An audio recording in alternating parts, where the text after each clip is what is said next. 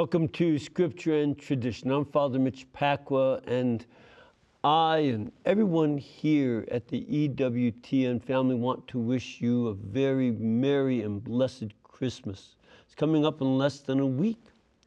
And we're still in the season of Advent. And I'd like to take a break from what we've been addressing about the Lord's Passion and such, and take a look at this celebration of Advent, but I want to add a little twist that you may not be familiar with.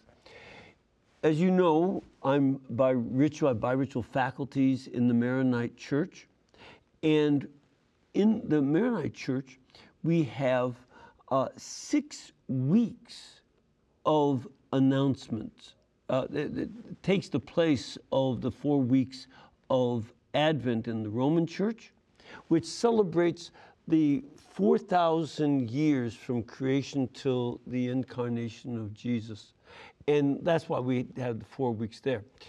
In the Eastern Church, we do six weeks of the equivalent of Advent, and we call it the season of announcements.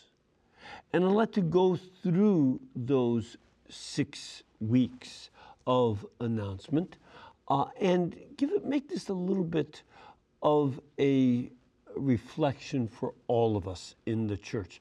Partly because the same readings for the season of announcement are also in the Roman liturgy, uh, the weekday liturgies especially, in the eight days before the birth of Christ.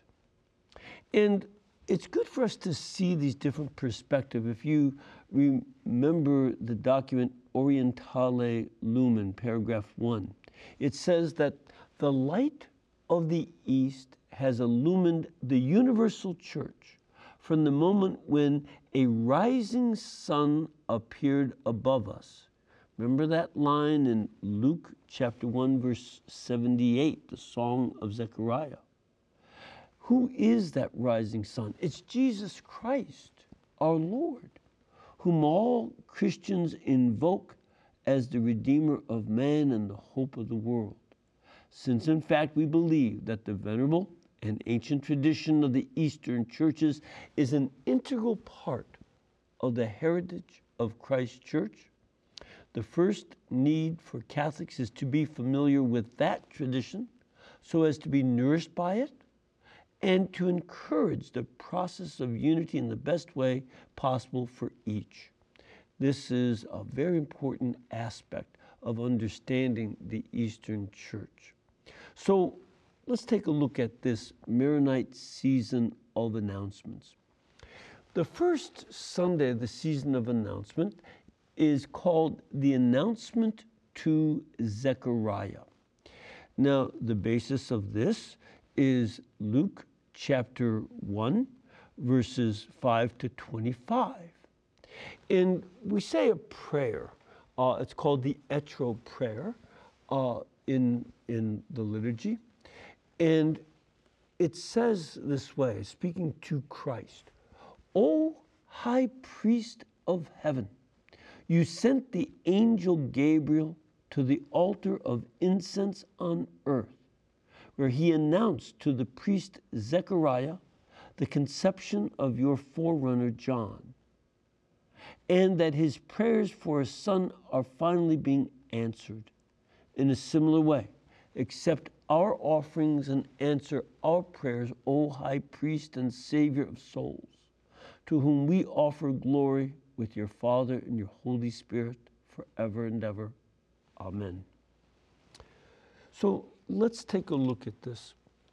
Um, we, we see that it begins by giving a setting, you know, that this was when Herod was still the king. And we see who Zechariah and Elizabeth, his wife, are. They're both from the tribe of Levi, both from the family of Aaron, so they're priestly on both sides. And we see that uh, they are identified both as righteous before God, walking in all the commandments and ordinances of the Lord. And Zechariah belonged to one division of the priests. It's a clan subdivision, and the clans took turns at offering the incense in the, the temple. And Zechariah's clan was, it was their time, and he was chosen by lot. They would cast lots to see who in that division would offer the incense. Frequently, this was a once in a lifetime opportunity. And so Zechariah would be delighted to have the privilege of offering the hour. And then it also mentions there's a crowd of people there. Now, let's focus on verses 12 to 17. When there appeared to him in verse 11 an angel, Zechariah was troubled when he saw the angel, and fear fell upon him. But the angel said to him, Be not afraid, Zechariah. This is a standard statement made to people when God or an angel appear to humans. So be not afraid, Zechariah. And he calls him by name. For your prayer is heard, and your wife Elizabeth will bear you a son, and you shall call his name John. And you will have joy and gladness, and many will rejoice at his birth, for he will be great before the Lord. And he shall drink no wine or strong drink, and he will be filled with the Holy Spirit even from his mother's womb. And he will turn many of the sons of Israel to the Lord their God, and he will go before them in the power of Elijah, to turn the hearts of the fathers to the children, and the disobedient to the wisdom of the just, to make ready for the Lord a people prepared. Now, this is a focus on the child that's to be born. He's, there's an announcement that this elderly man and his elderly wife, who's beyond the time of giving, having birth, being able to get pregnant, this is very much uh, part of the miraculous part of this. And it's important to see that he will be fulfilling prophecies that Elijah would return. Not the actual person Elijah, but this child who will have the spirit of Elijah. He will act like Elijah, just as Elisha the prophet received the spirit of Elijah and could do miracles, so also John would have the spirit of Elijah to call people to repent of sin. This is the uh, key element of him. The problem is, Zechariah says to the angel, How will I know this? He's looking for proof and evidence because he doesn't have faith. And as we'll see coming together later on, that he will not be able to speak for the next nine months until the time he names the child. And he will have to be in silence and reflect on how this word of the angel that his wife would have a baby, his baby, is going to be fulfilled. And furthermore, that if that's fulfilled, then the words of the prophets predicting the coming of his son will be fulfilled. He gets sort of a nine month retreat. And this is something that we'll come back to in a later Sunday. Let's take a look then at the second Sunday of the season of announcement. And this is the Sunday of the announcement to the Virgin Mary. Now, in the Safro prayer, Safro is the morning prayer in the Liturgy of the Hours, the Divine Office. And there's a prayer called the Sedro, uh, and, and uh, in that morning prayer for the Annunciation. And I want to read that prayer.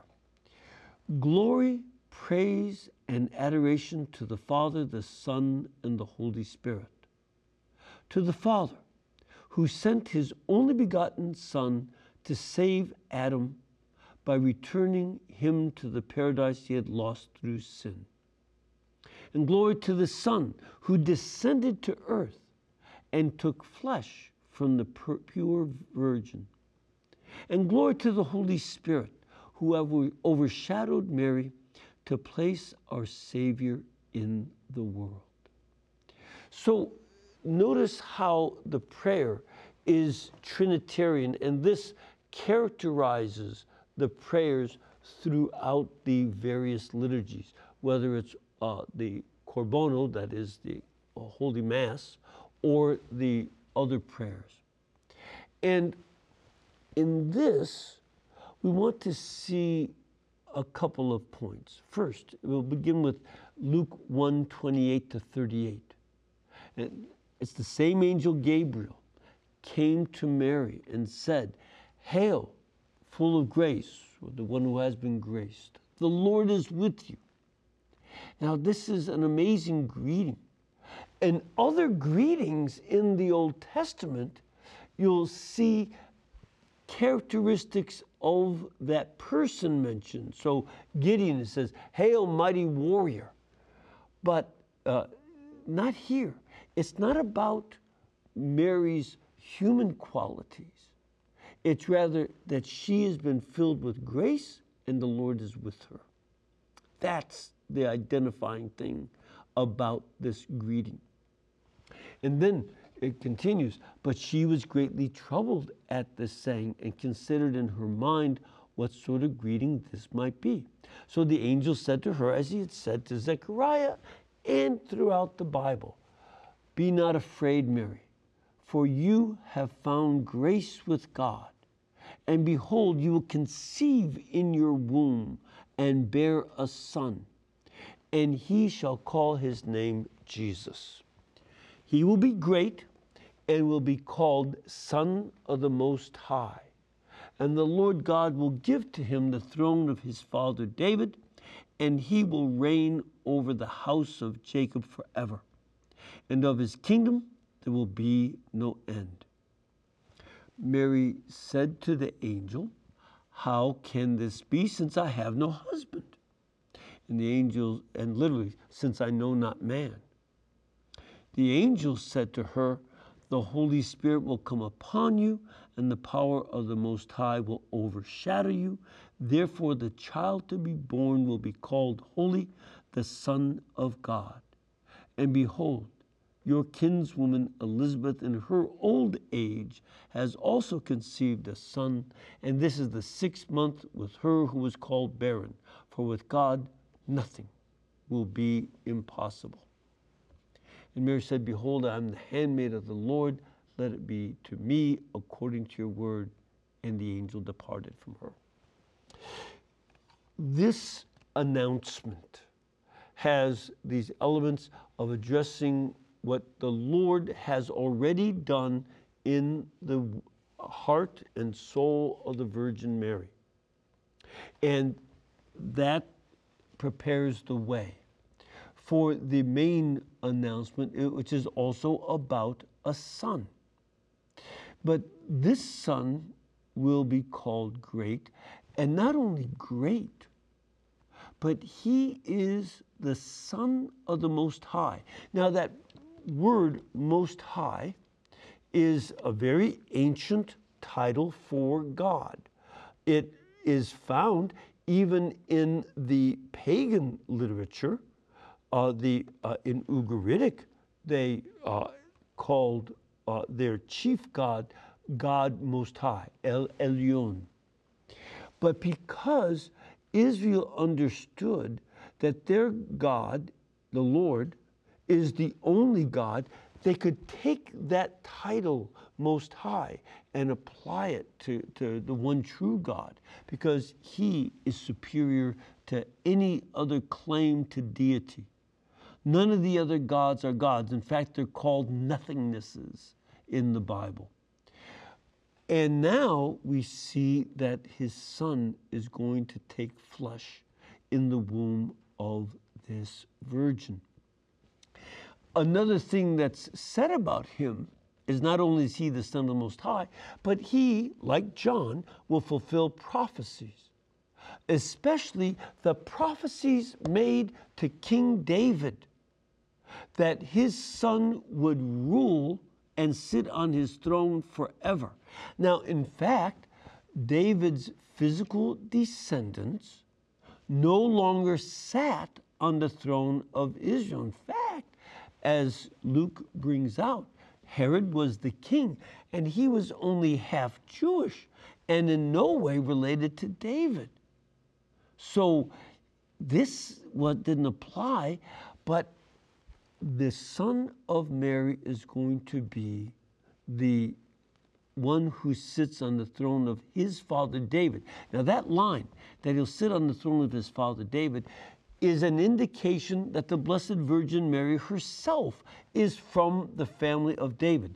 The genealogy that we'll take a look at in, you know, toward the end of the program today is the legal genealogy of Christ as his legal status is taken from St. Joseph. But on his physical connection, he is born of Mary, and his ancestor and hers is King David. That's why it's his father David, his ancestor. So that's a very important point.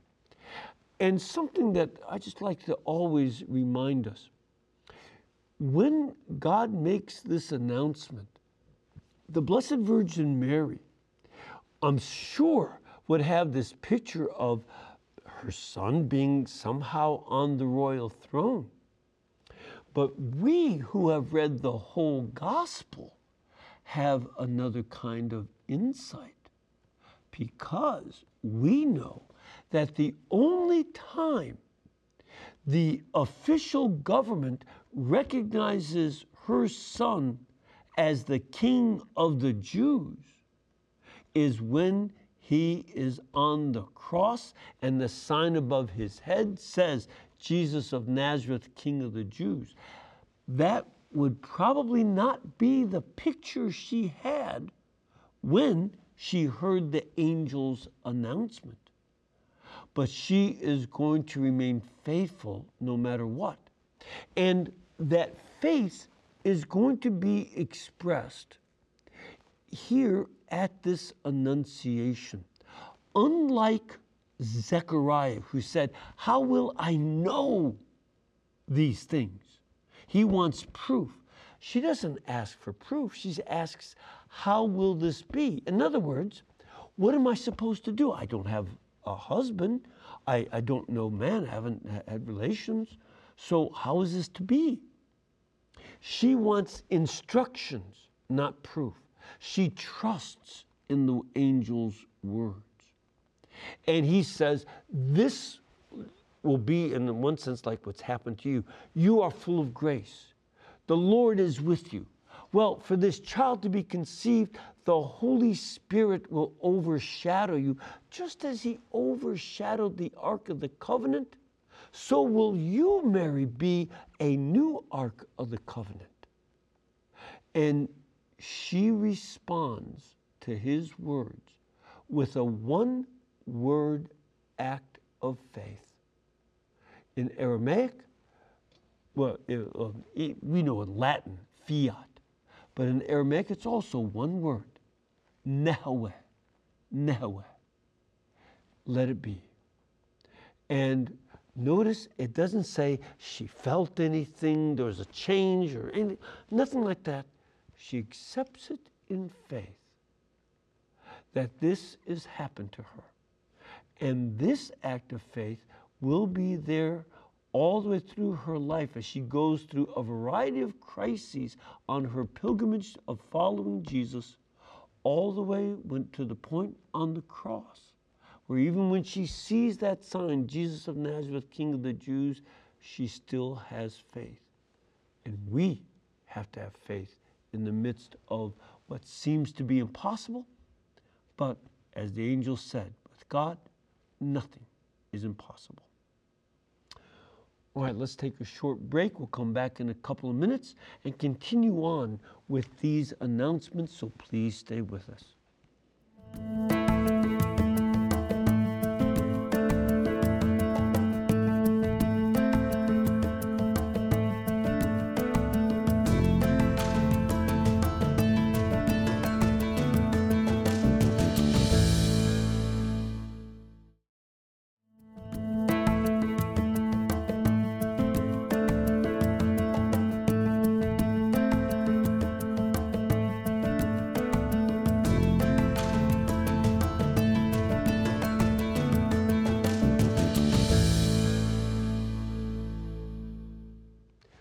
Welcome back.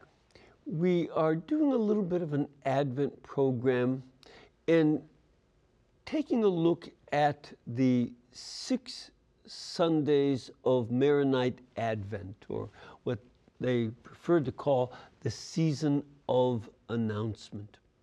And the third Sunday is the visitation of the Virgin Mary to Elizabeth, her kinswoman.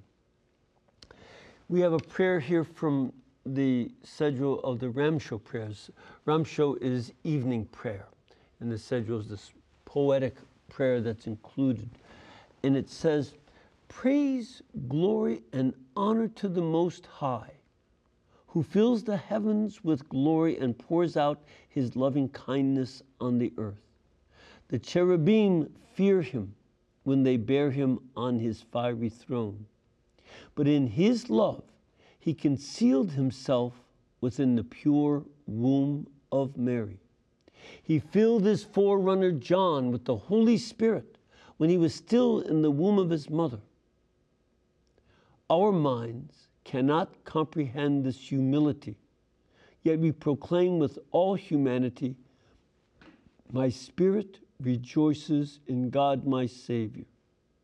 To you be glory forever. Amen. So let's take a look now at the uh, visitation uh, of Mary to Elizabeth and the announcement of the birth of the Son. There are two parts to this. And the first part of this is when they meet. Now, notice the Virgin Mary arose and went with haste into the hill country.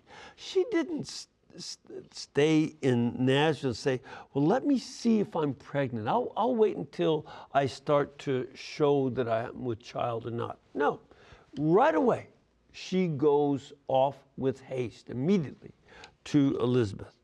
Then, when she is with Elizabeth, the, before Mary can do anything except say hello and wish her shalom, peace. Immediately, we see that the baby inside Elizabeth's womb leaps up and with, with joy because the Holy Spirit is moving him. And then the Holy Spirit also moves his mother to speak three beatitudes.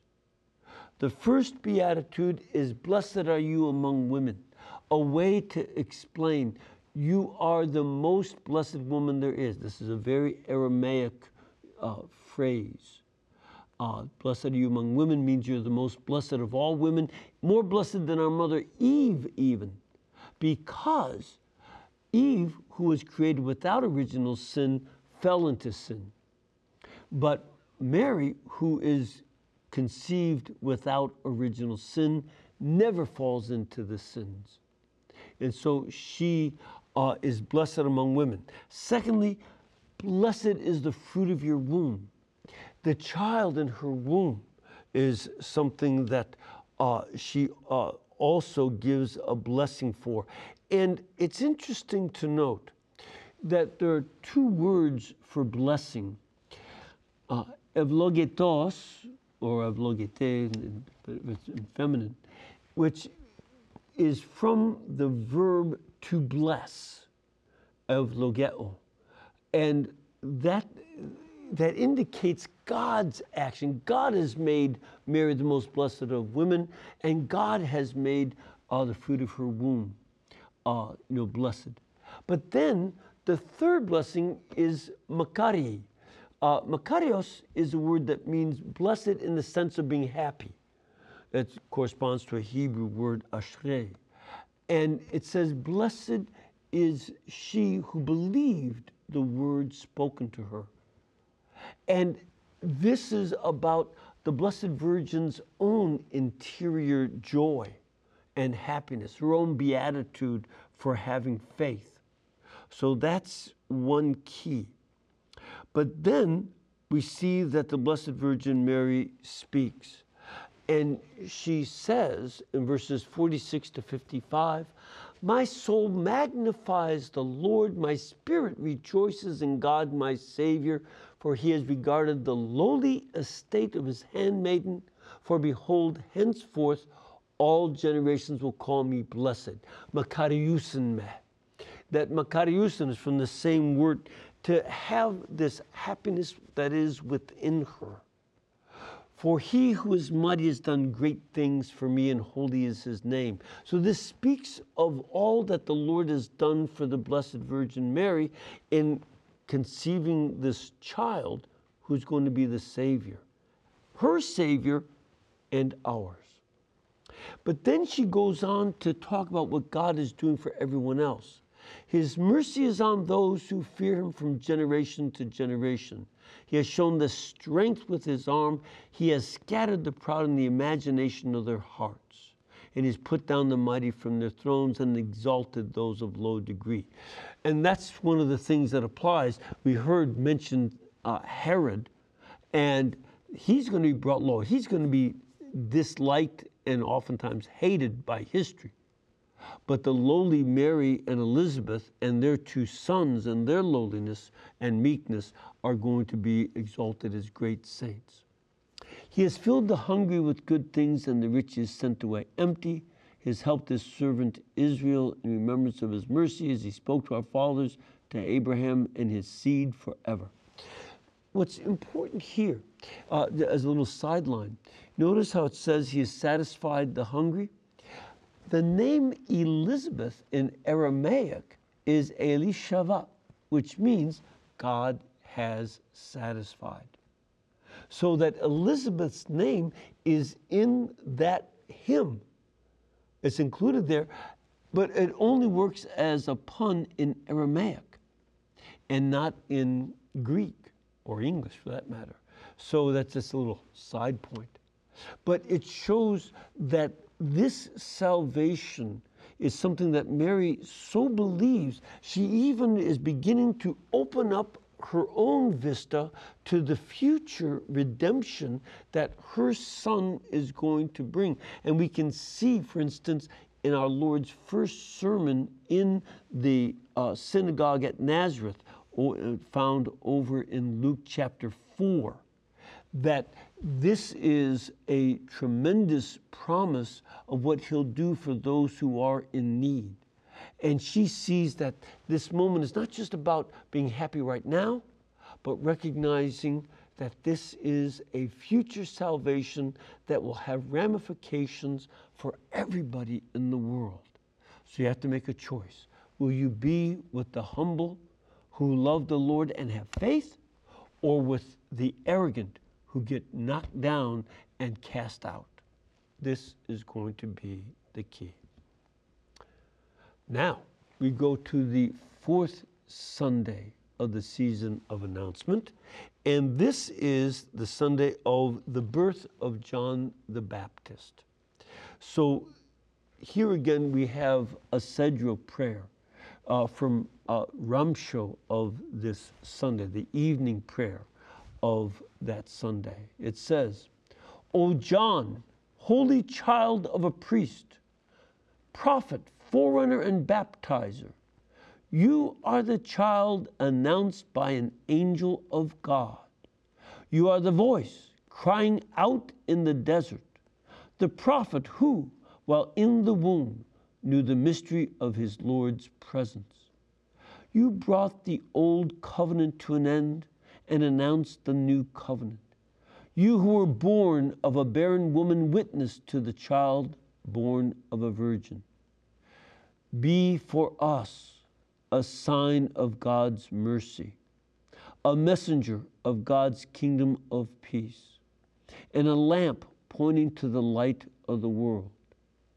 With Zechariah and Elizabeth, we praise God the Father who made you a messenger of his beloved Son, and glorify the Holy Spirit with whom you were filled before you were born.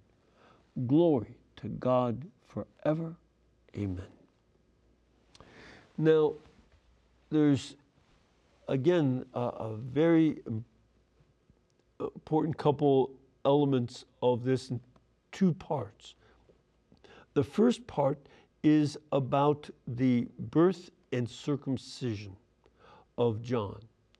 It, his birth is just mentioned, but the real action takes place at his circumcision eight days later. Remember, in the Old Testament, Abram had his name changed in Genesis chapter 17 when the Lord, God Almighty, appeared to him and told him to institute circumcision for all the men of his people, including himself and his son, and that from that time forward on the eighth day, there would be this uh, circumcision as a permanent sign of the covenant for each man to share.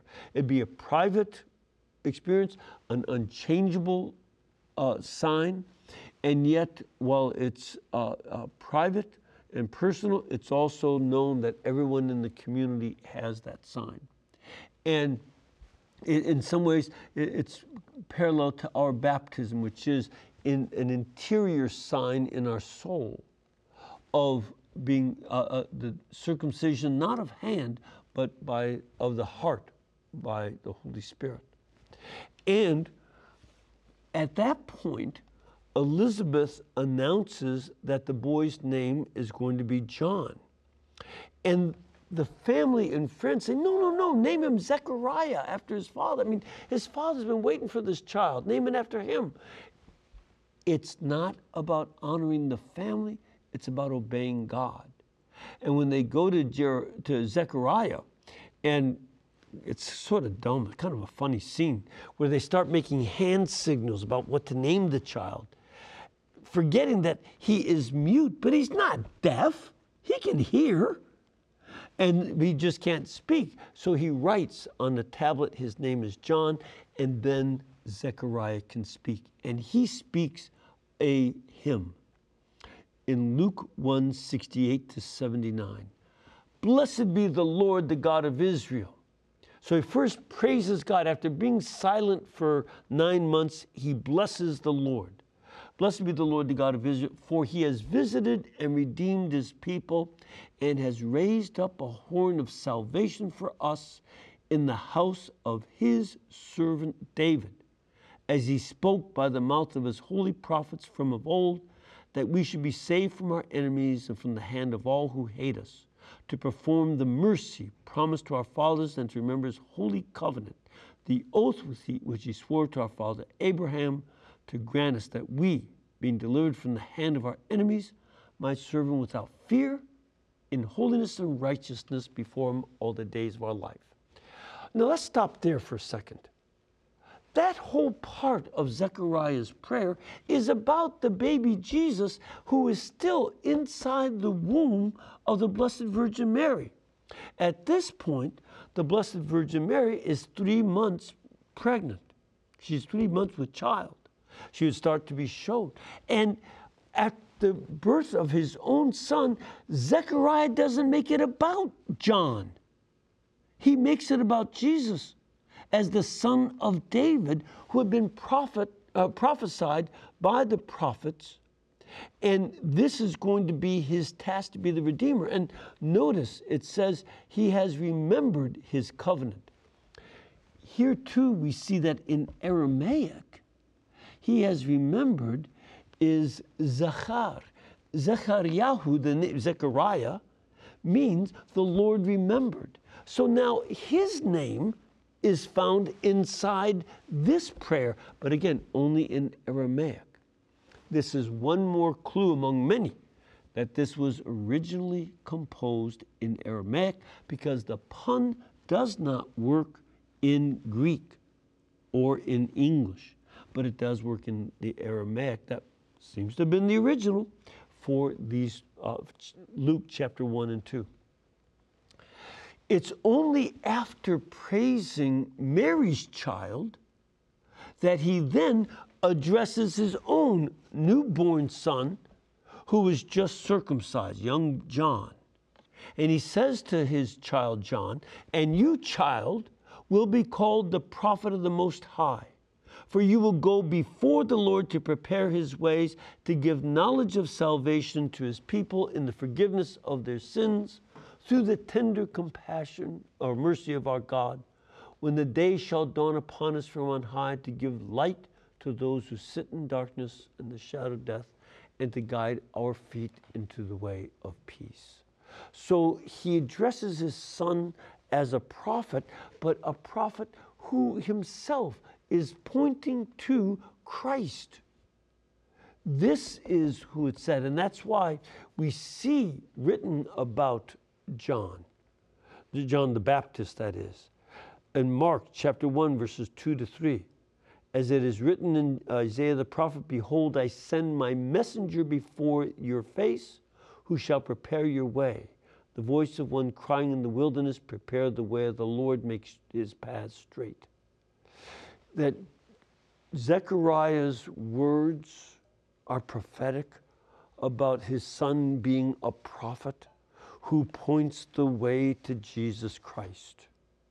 And this is an essential element for us to understand. John is a lamp pointing to Jesus, the light of the world. And Zechariah recognized that. And this is the announcement that is made to all of those people who wonder, what will this child John be? And it's something they talk about for years, but they don't get to see the full ramifications for another 30 years or so. All right, we'll take another break. We'll come back and then present a little bit about the fifth and sixth Sundays of announcement. So please stay with us.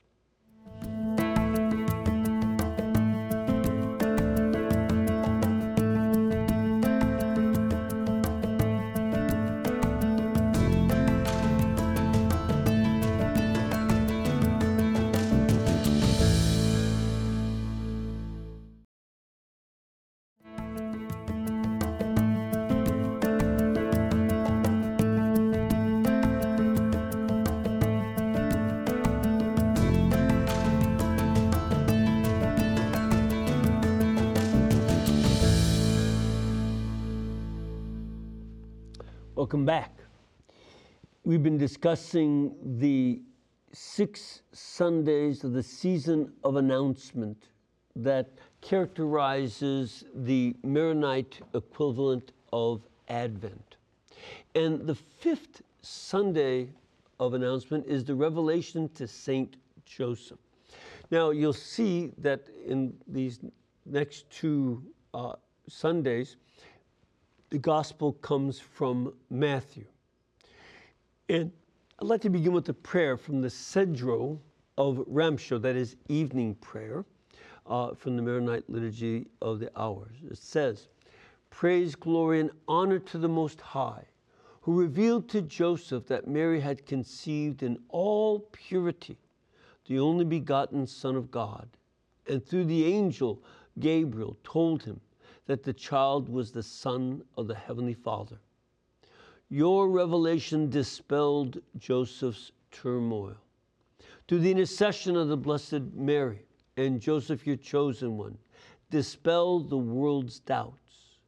Fill all souls with faith, and let your word dwell within every heart. To you be glory forever. Here we see that the gospel of the Sunday is from Matthew 1, verses 18 to 25. It begins saying, Now the birth of Jesus Christ took place in this way. when his mother Mary had been betrothed to Joseph, before they came together, she was found to be with child of the Holy Spirit. And her husband Joseph, being a just man and unwilling to put her to shame, resolved to send her away quietly. But as he considered this, behold, an angel of the Lord appeared to him in a dream, saying, Joseph, son of David, do not fear to take Mary your wife, for that which is conceived in her is of the Holy Spirit.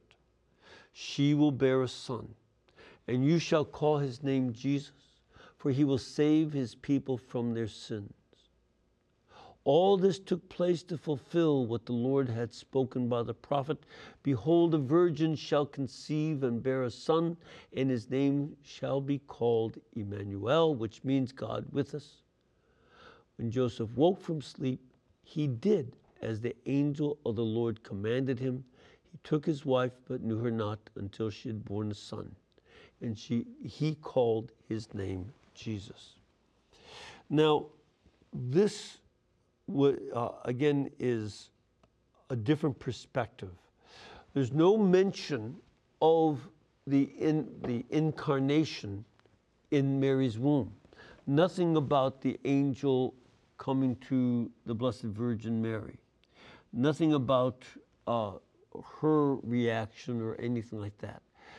That seems to be something they already knew and understood, and it's not mentioned. But the revelation to Joseph is because he would be the one filled with perplexity and you know, uh, uh, you know confusion in a certain sense. Um, he knows that he's not the father, but he also knows that his betrothed is with child. And uh, he, all he has is his natural reason. He knows that you have to have a father for a child, and he's not it. So somebody else. So he assumes that he has to divorce her. Now, he could have had her executed. That would be possible because this was considered adultery. I know there are a lot of people who try to say, well, Mary was an unwed mother. That, that's not the case. That's not the case. The betrothal was considered binding, and therefore, if she had been unfaithful to Joseph, it was not, you know, uh, just breaking up the engagement, it was an act of adultery. Now, Joseph is called a just man, but we see something in him that is missing in our culture, namely justice mixed with mercy. A lot of people want justice. They're not quick to show mercy to others. They want mercy for themselves, but not to others. Joseph shows mercy by saying, I'll divorce her quietly and just let it go. But this is where the angel appears to him and says, This child is conceived by the Holy Spirit. It's the same message that we hear in Luke that the Holy Spirit came upon her and that she is pure. And furthermore, he a further level of understanding that this fulfills the prophecy in Isaiah chapter 7 verse 14 that a virgin shall conceive and bear a son and call his name Emmanuel, God with us. Because he's the son of the most high. And that was not explained to Our Lady, but it is explained to Joseph. And so he accepts that. And one of the things that all of us need is, first of all, to always understand that we seek justice and mercy to go with it. And secondly, when God shows us that He's doing the impossible, we have to realize that nothing is impossible with Him. Our act of faith, like Joseph's, is to accept this revelation, to act on it. He'll engage in a series of very complicated and dangerous adventures. have to go to Egypt to protect the child and, and mother, and lots of other things. And he won't see the full salvation. He'll die before Christ is crucified. But he'll play his role, and we each have the same obligation to listen to God, fulfill our role, and do as God says to us. Finally, the sixth Sunday of announcement is the uh, it's the Sunday before the birth of our Lord, and this is called Genealogy Sunday, where the genealogy of Jesus from Matthew chapter 1, verses 1 through 18 is read. In the morning prayer, Safro, the Sedro reads, Praise, glory, and honor to the Ancient One, begotten of the Father before all ages, and born of the Virgin Mary in the fullness of time to save all of humanity from Adam to the present. The prophets foretold your birth by which our salvation is accomplished. Lord, grant that through penance and purity we may prepare ourselves to celebrate your birth. Sanctify us that we may be ready to meet you. To you be glory forever. Amen. This gospel, in one sense, uh, the genealogy of Christ in Matthew 1 to 17, is um, oftentimes not considered the most exciting reading. Is this list of names? Um, it reads there Abraham was the father of Isaac, Isaac the father of Jacob, Jacob the father of Judah and his brothers and Judah the father of Peretz and Zerach by Tamar, and Perez the son of Chesron. Now, it's no, good to note, there are four women mentioned in this list. The first one is Tamar. She was a Canaanite woman, a pagan. And his first son, her husband, died. And then his second son die. He's supposed to marry her and have a child with her, and he fails to do that, so he's, he dies. And eventually, Judah goes to a sheep shearing festival and he thinks she's a prostitute and he doesn't pay her, but he gives his little signet ring, which is, oh, like paying with a credit card. That's a mistake. And so you don't pay for prostitutes with a credit card.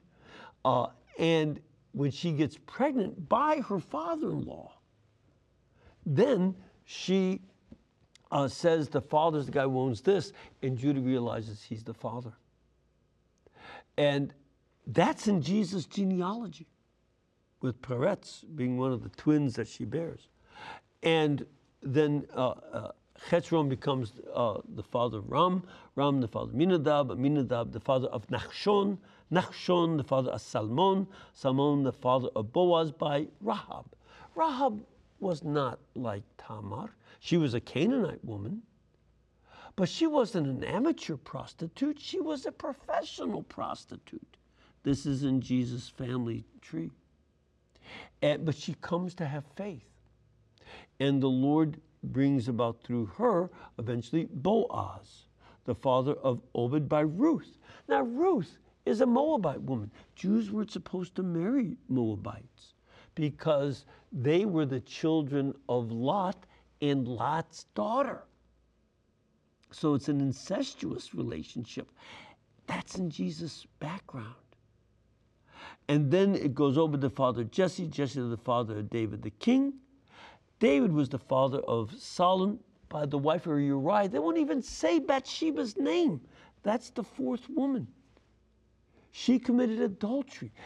Now, the women in there are not portrayed as very good. And all four of them seem to be foreigners.